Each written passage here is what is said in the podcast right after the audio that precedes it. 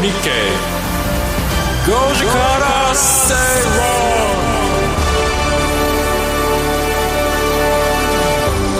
5月22日月曜日時刻は5時を回りました。皆さんこんにちは。吉崎誠二です。こんにちは。アシスタントの内田まさです。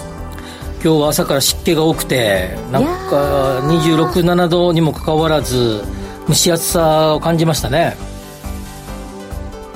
そんなことないですか？はいありますよね。ありますね。はい確かになんか、えー、雨が降る予報でもねあるんですけど本当はあの東京でも3時台から雨が降るんじゃないかと、ね、雷とかね言ってましたよね。でもまだすごこく晴れてる感じ、ね、えー、東京虎ノ門は晴れた感じですね。はい。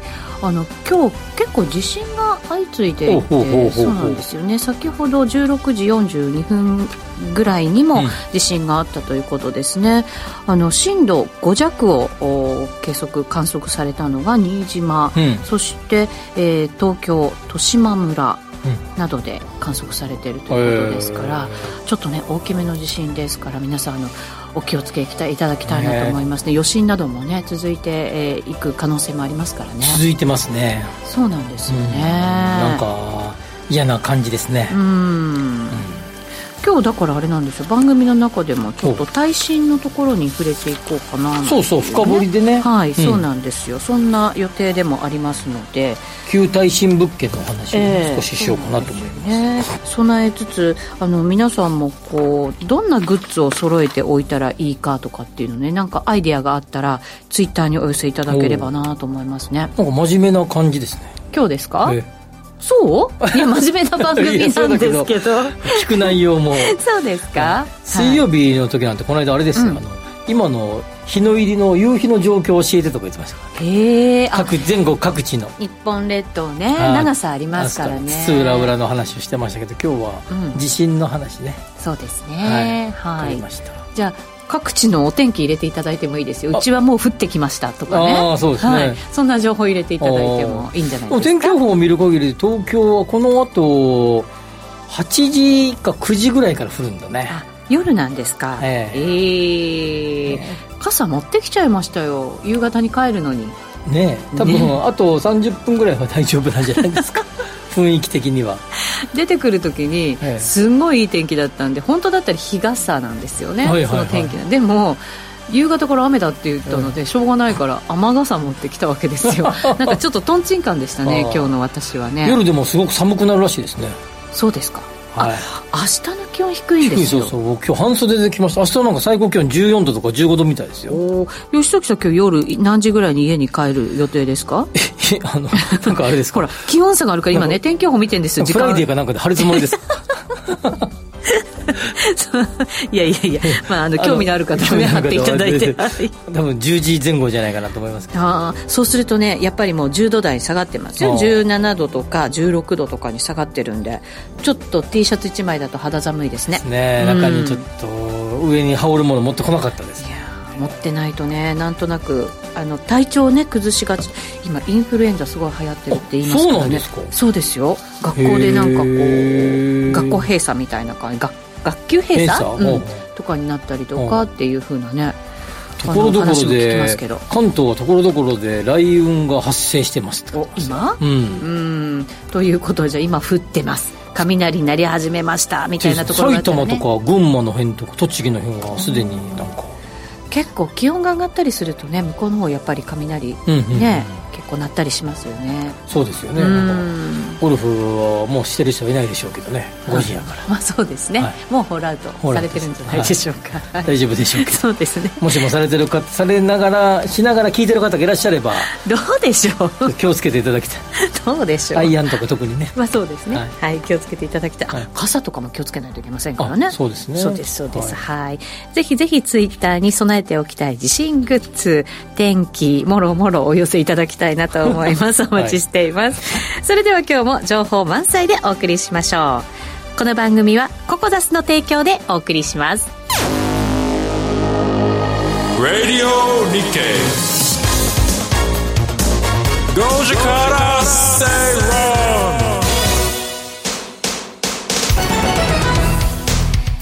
ラジオ日経では5時から正論をお送りしていますこの時間は経済マーケットニュースをフラッシュでお届けしていきましょう。まずは最初のニュースです。え静岡鉄道はアパレル大手アダストリアと組み保有する賃貸マンションを改装します。まず静岡市内のマンションの一室でアダストリアが内装デザインを担当し賃借人にアダストリアの家具購入費を補助します、うん、静岡市などで人口減少が続く中ニコアンドなど若い世代に人気のアパレルを展開しているアダストリアのデザイン力を活用し保有不動産の競争力向上につなげていくとしています。なるほど、はい、ニコアンドってねニコアンド点点点ってね。点点点そうです、ね、あのいつも思うんですけど点点点は何を意味してるのかな？いろんな人につながるんじゃないですか？アンドですからね。アンドですから、えーまあ、いろんなニコとウッチとか。とか吉崎と。吉崎とか。ということですか。そういうことだと思います。もともとニコアンドっていうか、まあ、このアダストリア、うん、ニコアンドは日鉄工和新日鉄昔のね。新日鉄工和不動産。がと一緒にですねあのコラボした、単身者メインとしたターゲットあ単身者をターゲットメインターゲットとしたマンションの、あの発売してたんだねへえということでまああの2019年だったかな最初やった時、はい、第1弾にやったのね。それで、えー、ななので東京なんかでは単身用のマンションでまあ主に多分多分ですけど、まあ、ニコンドの物えー、購買客ですから、まあ、女性だと思いますが、はい。えー、向けの、まあ、マンションを、はい、ワンルームマンションを、まあ、展開していたと、うん。えー、いうような流れの中で、まあ、今回は静岡鉄道ね、はい、地方の電鉄会社さんはもう今、まあ、事実上不動産屋さんみたいな あの鉄道収入が旅客収入が上がってこない中で、はい。まあ、それ JR 東海とかあのあ東日本とかでも同じですが九州とかね、うん。やってますけど、えー、地方の電鉄会社さんが、まあ、保有している、えー、賃貸マンションを、今回は新しいマンションを作るんじゃなくて改装するということで、えー、このニコアンドとかやってるアダストリアが内装デザインを担当して、はい、賃借人には同社の家具購入費を補助すると。はい。すごいですね。なんか11万円相当のクーポン券を。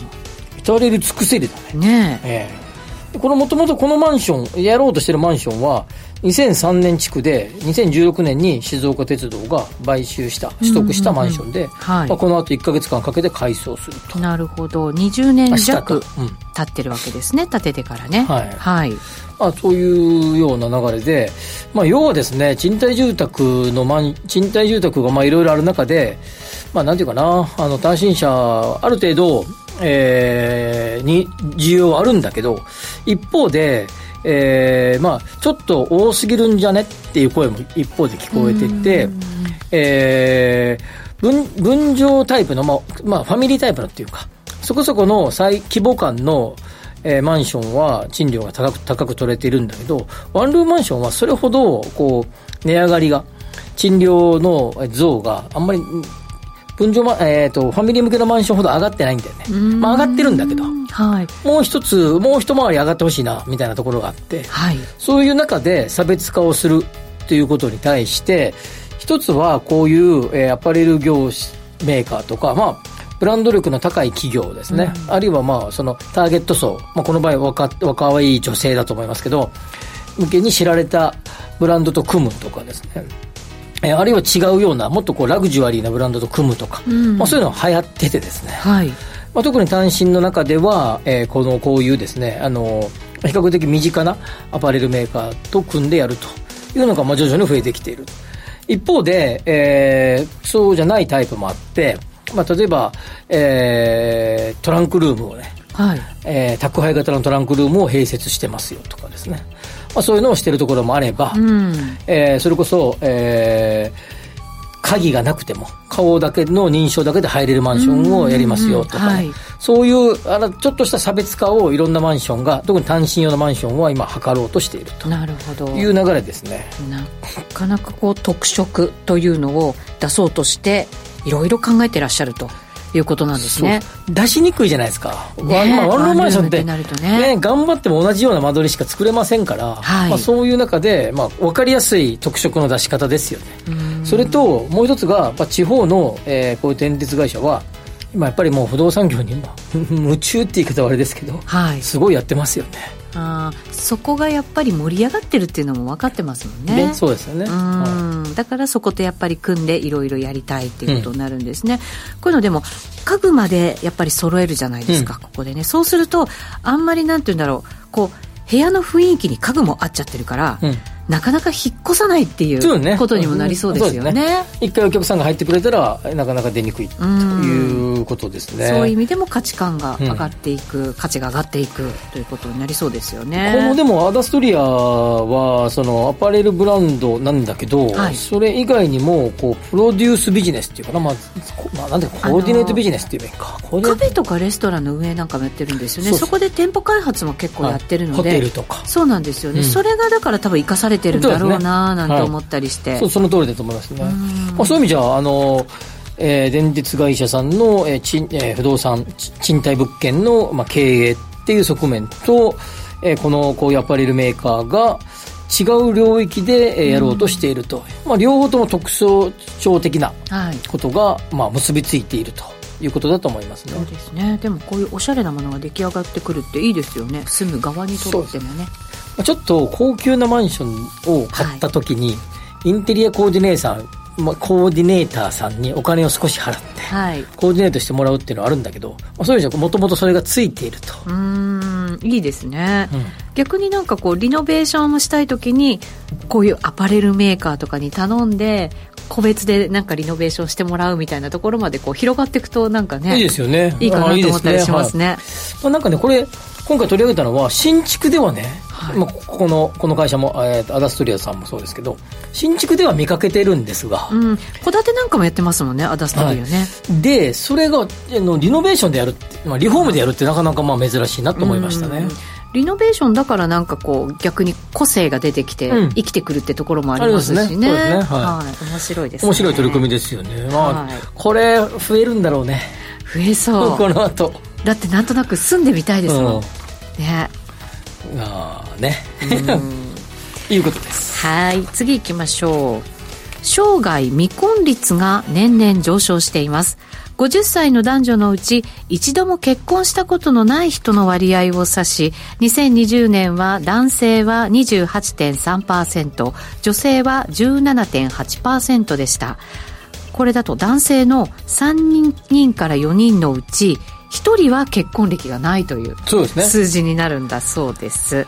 えー、1990年は男性が5.6%女性は4.3%でした。この30年でそれぞれ20ポイント以上10ポイント以上高まったとい。うことになります、はい、これをですねまあどうしてここで取り上げるか、はい、ということですが、うん、あのー、まず、えー、障害未婚率っていう言い方ですが、はいあのまあ、厚生労働省とかもいろいろこの数字発表してますけれども、でも厚労省には、これ、50歳の時点で一度も結婚経験のない方の割合のことを言うんですが、はい、厚労省に51歳とかでする人もいるだろうと。いうことで、今はなんかあの、まあ、こ日経新聞の5月18日の記事では、障害未婚率って言葉を使ってますが、はい、まあ、50歳児未婚率というのがですね、うん、今やそっちを使おうぜと。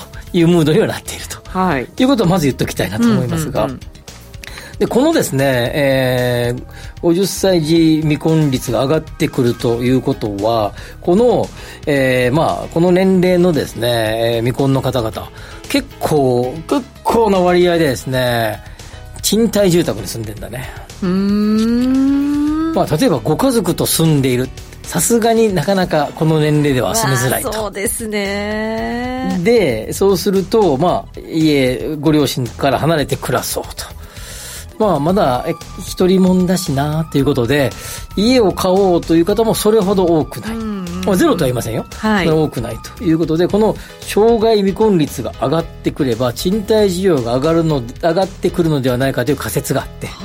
あでもそれそうじゃないですか。うん、そうだと思いますね。はい。はい今、あの、単独世帯、いわゆる一人暮らし世帯が全体のもう4割を切るぐらい、30%台の後半、37、8とかぐらいの割合で今、はい、一人暮らしの方々が、だ一番多い世帯は一人暮らしですからね、日本国はね、うん。そうですよね。その、えー、割合を押し上げている大きな要因が、まあ、3つぐらいあって、一番は、一番多いのは、まあ、母数的に一番多いのは、あの、おばあちゃんとおじいちゃんがいて、はいおじいちゃん先に亡くなっちゃうと、うんうんうん、まあ、男女の寿命の差ですよね、はい、ですが、まあ、次に多く増えてきてる理由がこの障害未婚率が増えてきてること。えー、2番目なんだ、はい。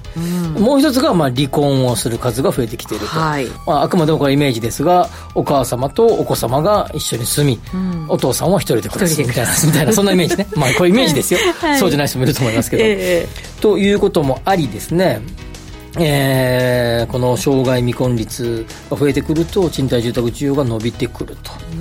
で特にですね、まあ、男性の割合も結構伸びてきてるんですが、はい、率でいうと女性がここに来て急に伸びてきてるんだよね。ああ急に伸びた感じなんですね。はい。そうなんですね。でけこれはもう一つの大きな、あのー、指摘されている問題があってですね。まあまあ、ここでも取り上げましたが、ヨーロッパなんかでは、いわゆる婚外子ね、未婚の母みたいな、っていうのが、まあ、結構、まあ、えー、いる中で、まあ、男性、えー、日本国においては、基本的には、婚姻関係になる夫婦から生まれる子供が、まあ、基本的には、まあ、ほとんどであると、うんうんうん、いうこともあってですね、まあ、結婚しないと子供をなかなか作りづらいっていう環境下では、少子化を、こうそえー、なんていうかな、助長させてしまう、はい、という側面もあってですね、そうするとですね、3人用、4人用の家っているのって需要があるのってことで。確かにそうですよね。だったら単身用のマンションの方が必要じゃない？それでさらに、ね、50歳のイメージ50歳のイメージをすると、まあ、ある程度の練習はあるでしょうからワンルームではなくて、はい、1LDK とか 2DK とか、うん、ちょっと広めの、ね、ちょっと広めの、まあ、一人用のパターンの部屋が今ものすごい人気ですよね、昔はデンクスとかっつって、まあ、カップルで住むイメージだったね。そのサイズっていうのは。なるほどはい。今はこの、えー、まあそこそこのご年齢で一人暮らしの方々が住むのがその昔っぽく言うとデンクスタイプと呼ばれていた、はい、そのサイズ。35平米ぐらいから50平米ぐらいのタイプのマンション。はい、賃貸マンション。これがものすごく需要が高まっているということですね。でもなんかこれどんどん増えていきますよね今後もね今3つ理由聞きましたけど背景を、ね、はい。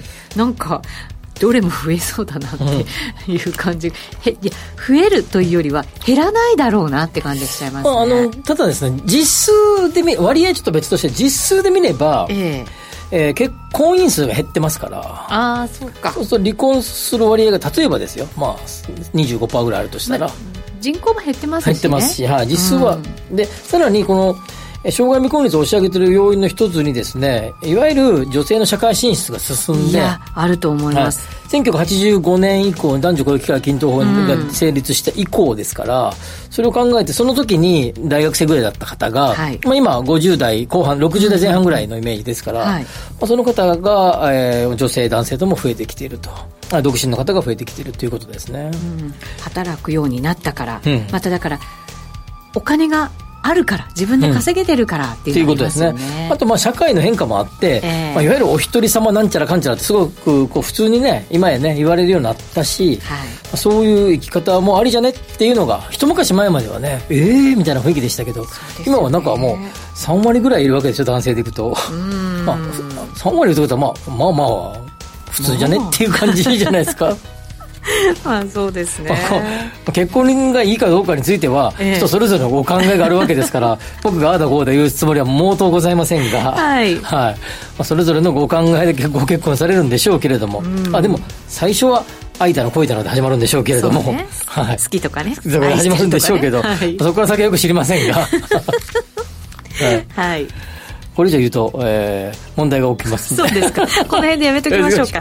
はいわかりました。ここまではフラッシュニュースでした。お知らせの後は深掘り経済指標のコーナーです。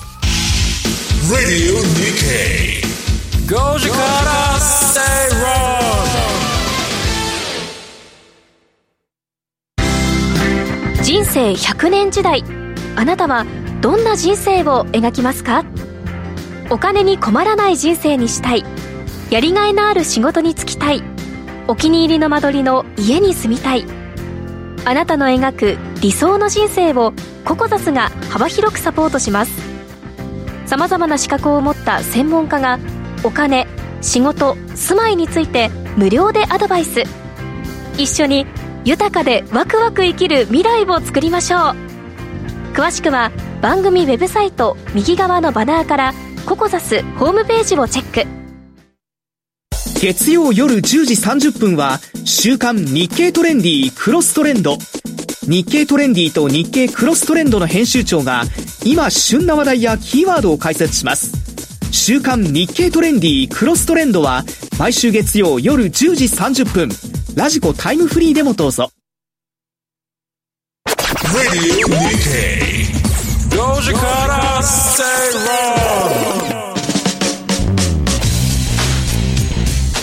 さて今日はですねツイッターで、えー地震グッズ備えておきたいものを教えてくださいというふうにね今日ツイッターがすごい来てますね。すごいんですよ。これあすごい。のほら藤田智子さんがね書いてくれてるんですよ、ええ。ありがとうございます。ありがとうございますなんか藤田さん。同じ番組をねやってるんですけどお会いしたことがないのでラジオで初めましてって、私は呼びかけているわけですけれども今ね。この間もす素敵な和装で来られてましたえよ、写真見ましたよはい。私も。でねその藤田智子さんその地震に備えているものサランラップだそうおですよ。そうですか、うん、水がふんだんに使えなくなった時に食器などにかぶせて使ったり骨折した時などは包帯の代わりになったり芯は添え木にもなる。なるほど。です。確かに。そうですね。地震あるとやっぱり怪我もね、はい。あのもしかしたらしてしまう可能性っていうのも高まりますからね。うんはい。そういうまく使うって大事ですよね。この地震に必要なものがあの短波ラジオ。っタマラジオ書いてくれてますて書いてくれてますよ。あらまあありがとうござい外にいるます方々。ね、日本全国ね。聞けますからね。はいまあ、でも最近はラジコで聞いてるよっていう方もねうん。非常に多いかもしれませんけれどもね。それもスマホでね聞けたりもしますからね。ね。はい、ぜひぜひうまく活用していただきたいなと思いますがえっとねやっぱりトイレアイテムっていうのは答え多いようですね。まあそうね。トイレットペーパーとかティッシュペーパーとか。そうそうそう。でもあのあの時さあの、えーコロナが広まった時にあのすぐウェットティッシュみたいなのなくなったもんね、あそうなんですよね。うん大事ですよねやっぱりね。う綺麗にしておきたいってね思いますからね。そうですね。ね、うん。はい。吉崎さんなんか備えてるものあります？僕あのいえー、となんなんていうの？一一ケース分一ケース、えー、6本とか10 12本入ったあのお水？お水うん。あー。あれだけは置いてますね。なるほどなそれるほど。でそろそろあのなんていうの？変えなきゃいけないタイミングになったら、ん。えっとそれそれでもう慌てて鍋作ったりとかして、消費をしようってしてますけど。あれだけは置いてありますね。あのベッドとかソファーのあの空きスペースにこうなるほどな突っ込んでありますね、私も水かな、あと電池。あ電池ね。電池、うん。うん。はたくさん買ってありますね。あと何かな。充電器的なやつとかね。持ち、まあ、充電器みんな持ってるのか普段からあんまりしてないんだよな備えそれ以外に。うん。うんしとかなきゃなっていつも思うんですけどね。あの僕があの入ってる某オフィスは、はい。あのあれですねあの あんまりあれですけどそのビルのオーナーさんが、あのくれましたね。あそうですか。セットを。うん。これであの何人分かありますのでここにとかっつって、はい、今エレベーターの中のあのいわゆるあのお姫様シートって呼ばれるあのはい。座るとかあるじゃないですか。ありますね。あそこの中に閉じ込められた時用に入ってますよね。そうですね、はいあの東北で大きなやっぱりね震災が起こった時に、うん。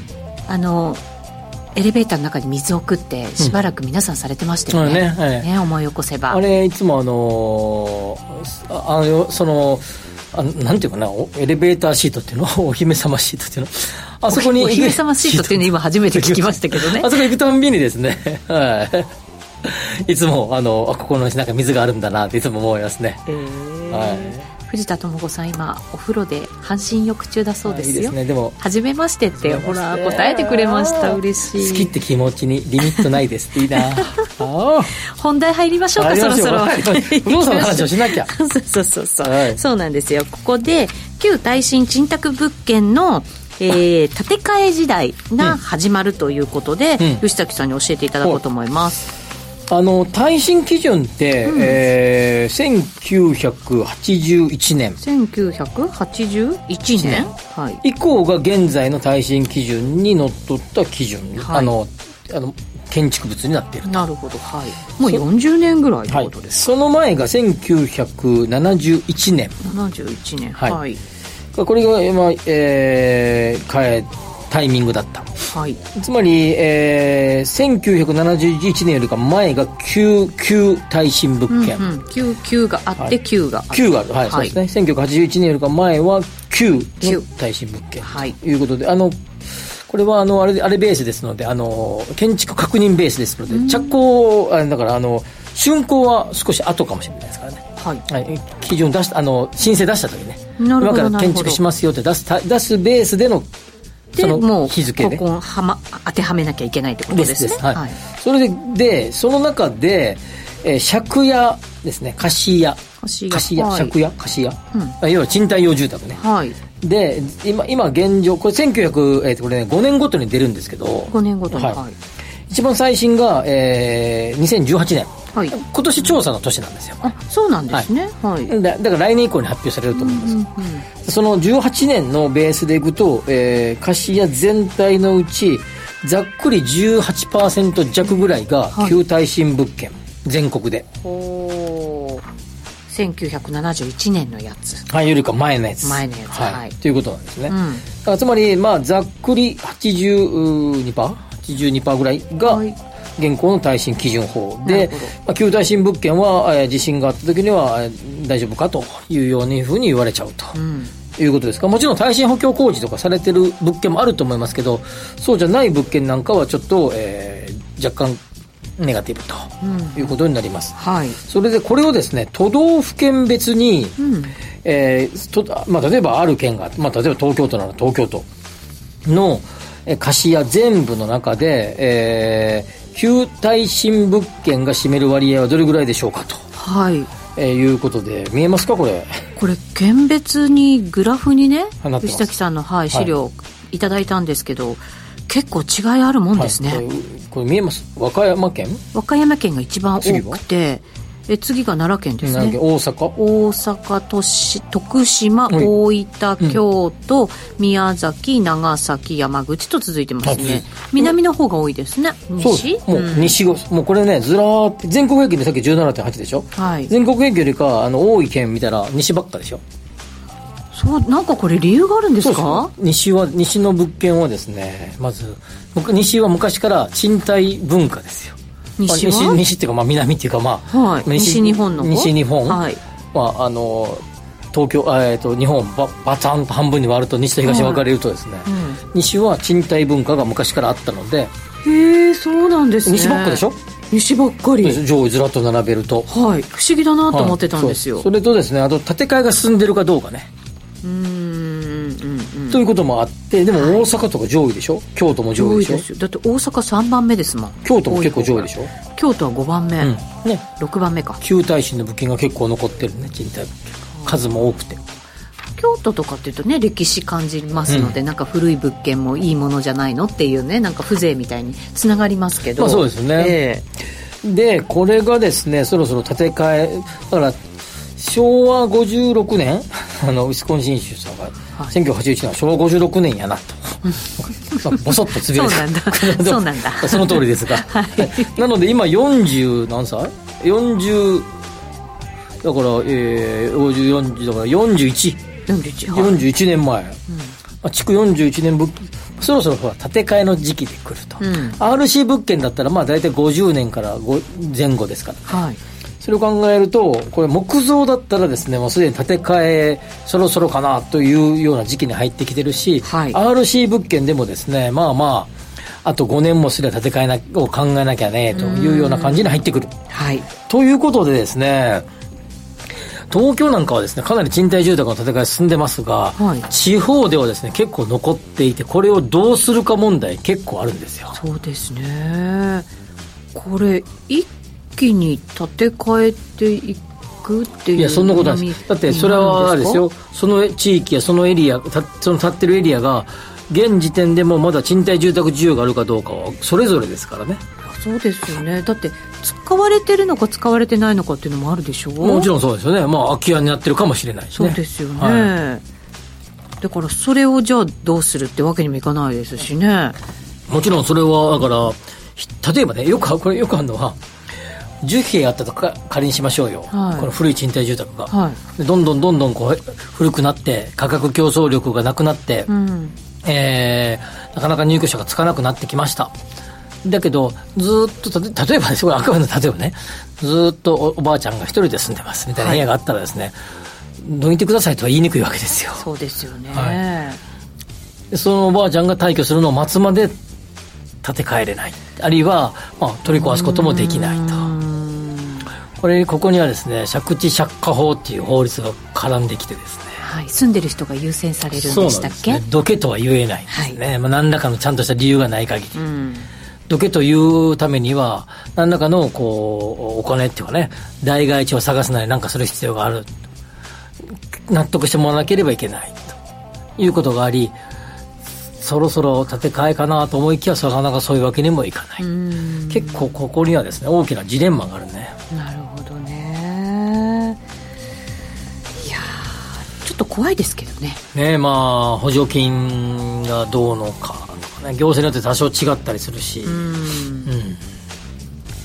どうしていくべきなんですか？これ。はやっぱりもうある程度なんていうかなあのこれ難しいんだよね。やっぱり。これめちゃくちゃ難しいんですよ。うん。でやっぱり建て替えを決めオーナー的には建て替えようと思ってもですね先ほど言ったなかなかねどいてもらうわけにはいかない。はいそしてどいてもらうためにもお金がかかる。うんそうこうしてたらもう全然期間がかかりすぎていい時期を失ってしまうかもしれない。そうですよね。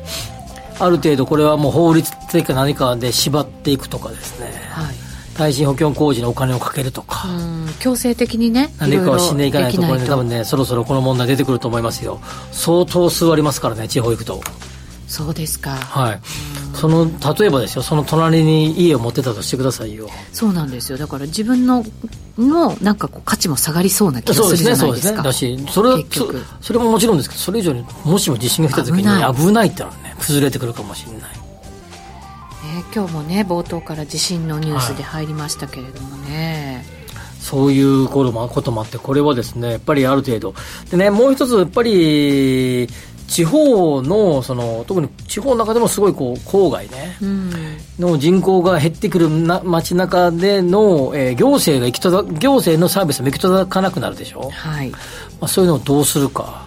真ん中ら辺に集まってくださいともなかなかこれ言いにくいですね。うん本当そうですねでこれ同じような問題として、あの、ご高齢の方の、あの運運転の問題ね。はいね、いろいろ事故も起こったりしてますからね、そういうのも絡んできて、なかなかこれは日本が抱える大きな問題でしょうね。うん本当にそうですうねん。えーとね、コメントも入れてくれましたよ、たうん。構造さん、建て替えても需要がなければペイできないですからまして貸し屋をやっている人は個人の大家さんが多いでしょうからなかなか進まないと思います、うん。ね、もうおっしゃる通りですね。ね。これはだから、まあ、不動産業界の中で抱えているものすごい大きな問題として残っているということですね。そうです、これは大きな問題として残ってると思いますし、当然このさっきの、こみこれね、この、まあ、あの皆さん見られませんけど、手元にある僕が作った資料を見たら、80年代に建てられた家ってめっちゃ多いんだよね。なんか群を抜いてますそうなんですよ。ねこれ、あと10年すれば、ここ40年超えてくる。うーんそれで今回のこのコーナーのタイトルは、はいえー、あれか旧耐震物件の建て替え時代が始まるはい始まると思います。建て賃貸住宅の建て替えがこれから20年ぐらいでドサドサドサっと増えるんじゃないかなと思いますねそうですね増えるんですけど全部を建て替えるってわけでもなくなく大きな問題ですこれは日本国が抱えるそうですねいろんな街のやっぱりねその価値にもなりますよね都市の価値が下がるってねね前も取り上げましたけどね、はいそういうことにもつながりますしねちょっとそういうですねあのーこと問題提起を今回はしてみました。はい。ここまでは深読み経済し深掘り経済指標のコーナーでした。お知らせの後はワクワク人生ここザスタイルのコーナーです.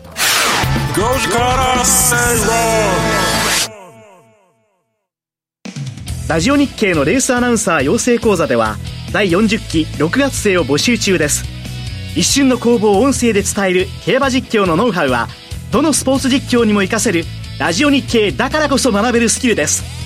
アナウンサー番組キャスターを目指す方競馬の知識を深めたい好きな分野で話し方を学びたい方もぜひご参加ください。お申し込みお問い合わせはラジオ日経レースアナウンサー養成講座募集サイトからどうぞ。さあ踏み切ってジャンプ!お待たせしました。踏み切ってジャンプ T シャツ2023年版はただいま好評発売中。定価税込3300円色はホワイトとブラック。サイズは MLXL の3種類です。ラジオ日経通販ショップサウンロードでお買い求めください。様々な邦楽アーティストの楽曲を送る J-Music Time は毎週月曜朝7時25分他で好評放送中。5時から正論ラジオ日経では5時から正論をお送りしています。この時間はワクワク人生ここザスタイル。人生100年時代を豊かでワクワク生きるためには一体どうすればいいのか。このコーナーでは結婚やお子様の誕生転職リタイア住宅購入など個人のライフイベントを充実させるヒントをリスナーの皆さんと一緒に探していきます。今日はですね、はい。不動産投資のタイミングについて。タイミング。はいタイミングというとあれですよね。タイミング、ちょっと幅広いですけどね。火曜日パートナーの天野さんでね、はい。ブラックビスケッツ。ね、い や私大好きだったんですよブラビー。ブラビね、あの正あ年末かなんかにあの結成してましたよね。あの再結成してましたよね。再まあ、そのタイミングですが不動産投資歌かタイミングね。歌歌歌ですよ。歌ですよ。歌。結成の再結成のタイミングかなと思ったら曲ですね。曲。タイミングありましたね。そうですね。はい。失礼しました。全然絡んでくれないから楽しかった。今なな何のタイミングかなと思ってたんですけど。えーまああの不動産投資をいつするかっていう、まあ、皆さん多分多くの方々が、えー今の不動産投資を始めたタイミングって2013年の、えーはい。金融緩和政策が、まあえー5月からか、えー低金利誘導政策が始まって、はい。それからえー半年1年経ったぐらいから結構広まったのね。うーん。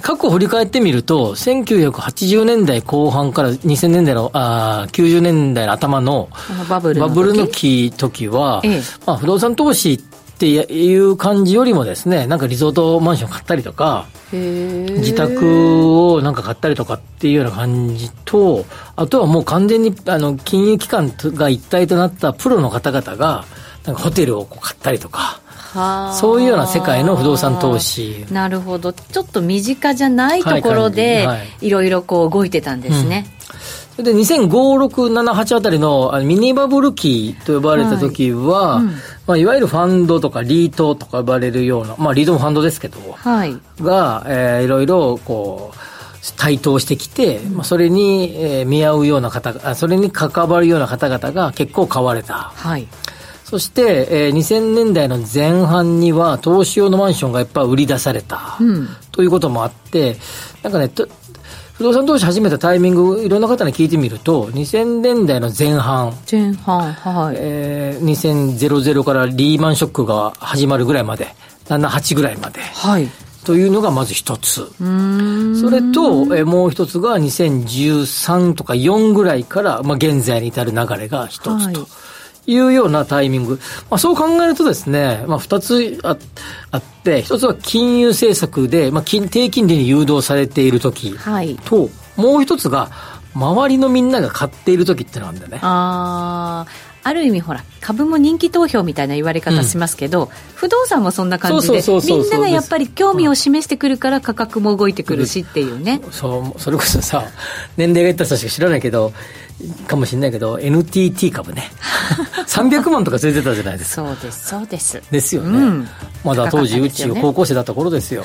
うちあの父親がねなんかあの NTT 株最初に。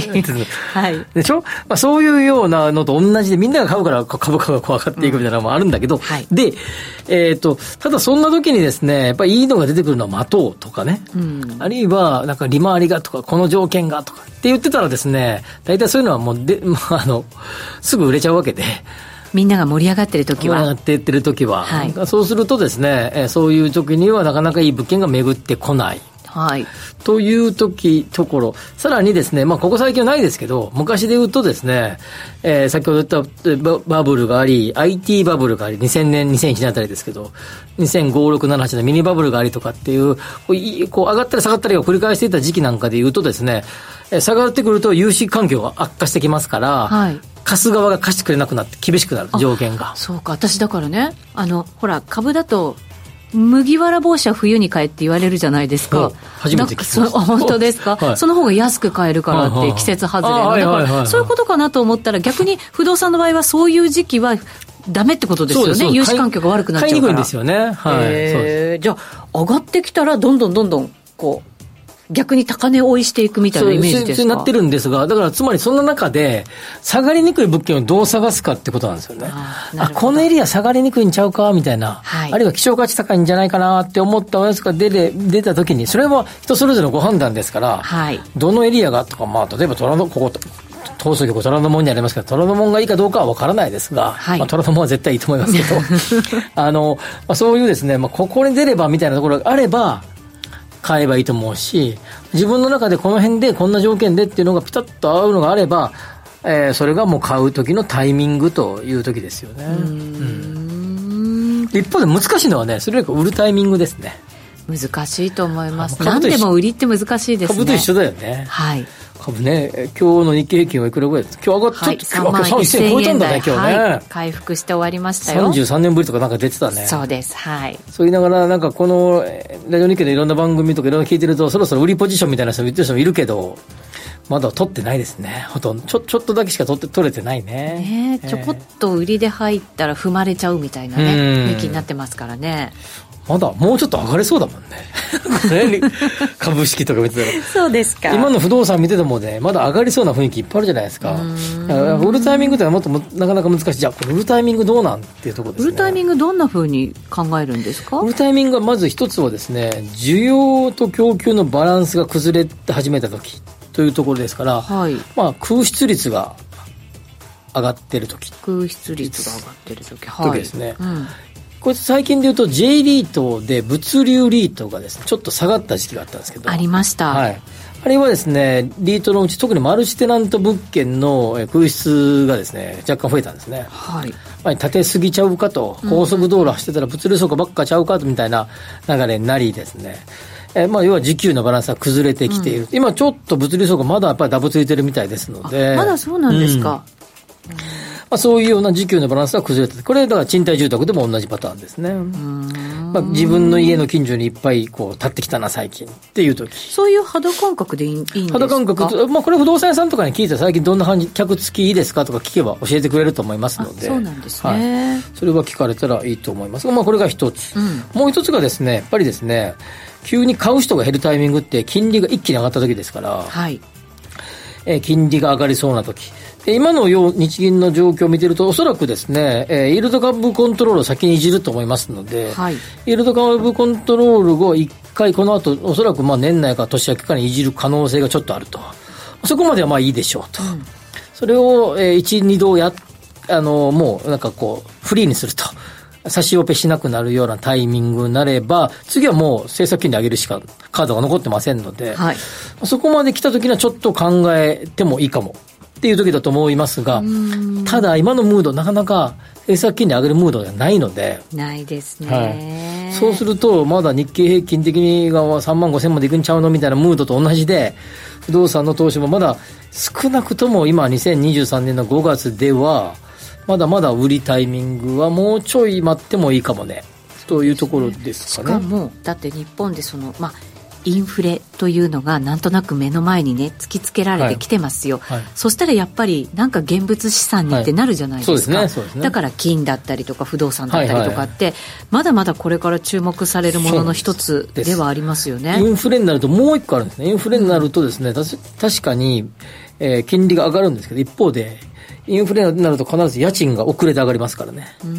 家賃が上がればですね、はい結果的に高い金利で借りていたとしても、高い今は相当低いですから、高いっては知れてますけど、はいその分を補えるぐらいの、えー家賃が取れる可能性があると。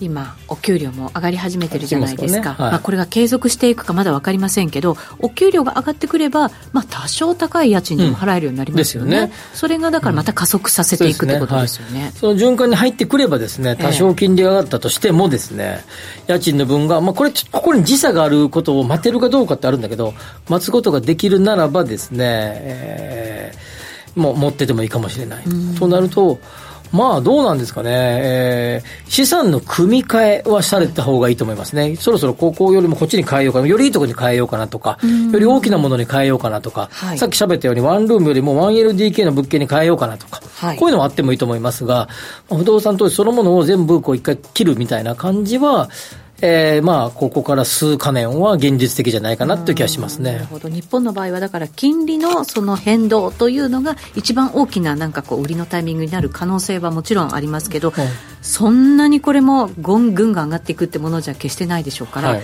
タイミングとかってあんまり考えずにいい物件が見つかった時がこう買い時、買いタイミングではい、で逆にまたそれがちょっと悪化してきたりとかってなると、それが売りのタイミングになってくるだから、今のいい物件の定義を自分の中で持っておくことですね、やっぱりね。なるほど値下がりがしにくい。で、売り買い替えのタイミングもう一個あって、えっと、メンテナンスが始まる時期っていうのがあって、まあ、こう何度かここでも喋りましたけど、築15年から20年ぐらいだったらいろんなものが壊れたりしますから、はい、エアコン壊れたとか、給湯器壊れたとか、ガスコンロ壊れたとか。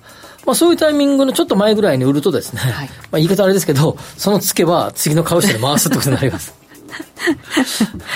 こらこらって言いたいところなんでしょうけど、まあ、まあそういうものなんでしょうね、現実はね。したたかにね、その辺は。はい、でもそれは株式だってそうでしょう。ということで、ここまではワクワク人生ここザスタイルのコーナーでした。より充実した仕事や生き方を実践したいビジネスパーソンの発見につながる番組、マネーのからくり。投資や移住、副業や起業など様々な方法で自分らしくお金に困らない生き方を実践している人々にインタビュー。話題のビジネスや働き方をテーマにお金の流れ、仕組みをわかりやすく解説します。マネーのからくり。毎週金曜朝7時30分からラジオ日経第一で放送中です。ご機嫌いかがですか？鈴木よしこです。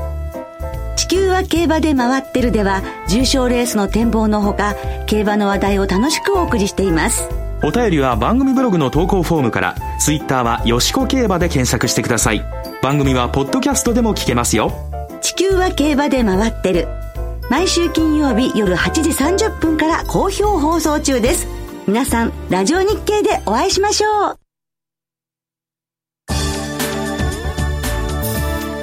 いっぱいツイッターいただきました。コメント。今日多かったですか。ね何を取り上げようか迷っちゃうぐらいですけどね、はい。まあでもちょっとこのブラビの歌詞を、ね、藤田さんとドリュー師匠が突っ込んでいただいて嬉しかったですね 私も気づきましたよ。数秒遅かったですけど。好きだったとか言っておきながらね、えー、はい、はい、でも頭の中にふって湧いてきまあありましたねそういえばみたいな、ね、タイミングそうそうそうそうそう。ありましたよ、はい、はい、ありがとうございます、いっぱい来てますね。そういえば全然話変わるけど昨日あんまり見ないですけど競馬見てたらオークスかっこよかったね。リバティアイランドね。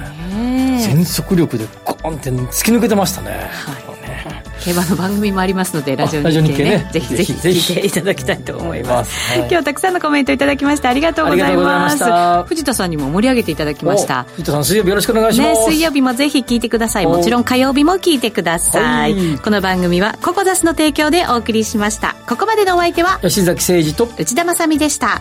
明日も夕方5時にラジオ日経でお会いしましょう